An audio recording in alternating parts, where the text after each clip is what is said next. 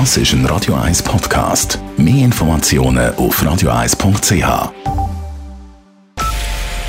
Es ist 9 Uhr. Radio 1, der Tag in 3 Minuten.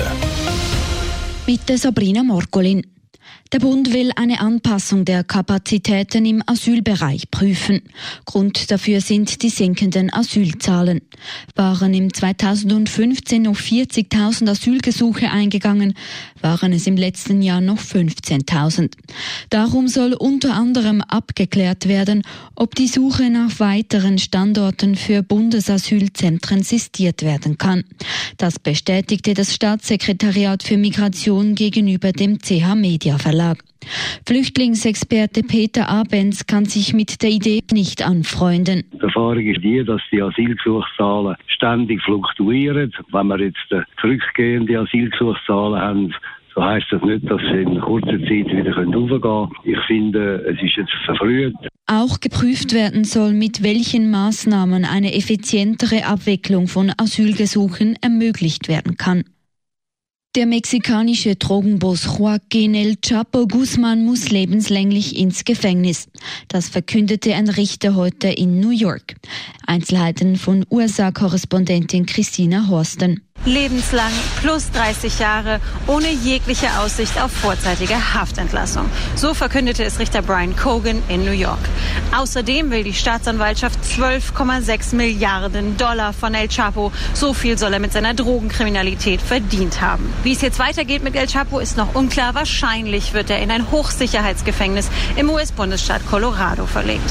Christina Horsten, New York.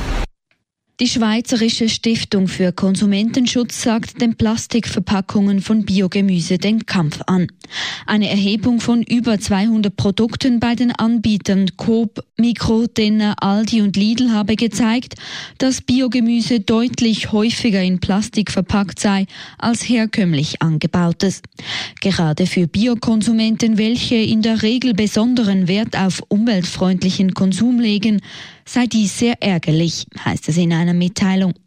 Trotz Beteuerungen von Coop, Mikro und Co., dass man Alternativen zur Plastikverpackung einführen wolle, sei bisher noch zu wenig geschehen, so die Konsumentenschützer.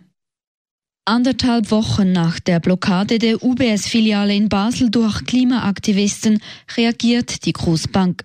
Mit einer Klimastrategie will die UBS Vorwürfe entkräften, sie futiere sich um den Klimawandel.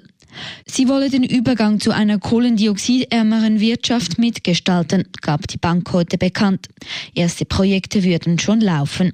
So wurden zum Beispiel im letzten Jahr die kohlendioxidrelevanten Vermögenswerte von 6,6 auf 2,7 Milliarden gesenkt. Der Erweiterungsbau des Zürcher Kunsthauses eröffnet später als erwartet. Bisher wurde davon ausgegangen, dass der Bau im Jahr 2020 wieder für die Öffentlichkeit zugänglich sein wird. Das Kunsthaus wird zwar bis im Winter 2020 fertiggestellt sein, der Normalbetrieb startet aber erst Ende 2021.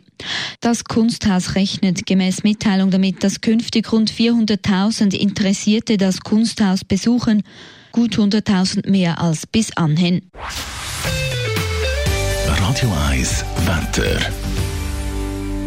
In der Nacht ist es mehrheitlich klar. Der morgige Donnerstag kommt grösstenteils sonnig daher. Zwischendurch gibt es ein paar dichte Wolkenfelder, das Ganze bis 27 Grad. Der Freitag und Samstag werden sonnig mit Schleier und Quellwolken. Gegen den Abend ist jeweils über den Bergen Regen und Gewitter möglich. Am Freitag gibt es 28 Grad, am Samstag sogar 31 bis 32 Grad. Das war der Tag in drei Minuten.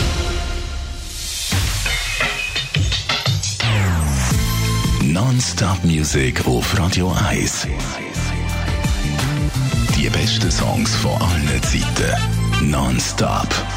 Radio 1.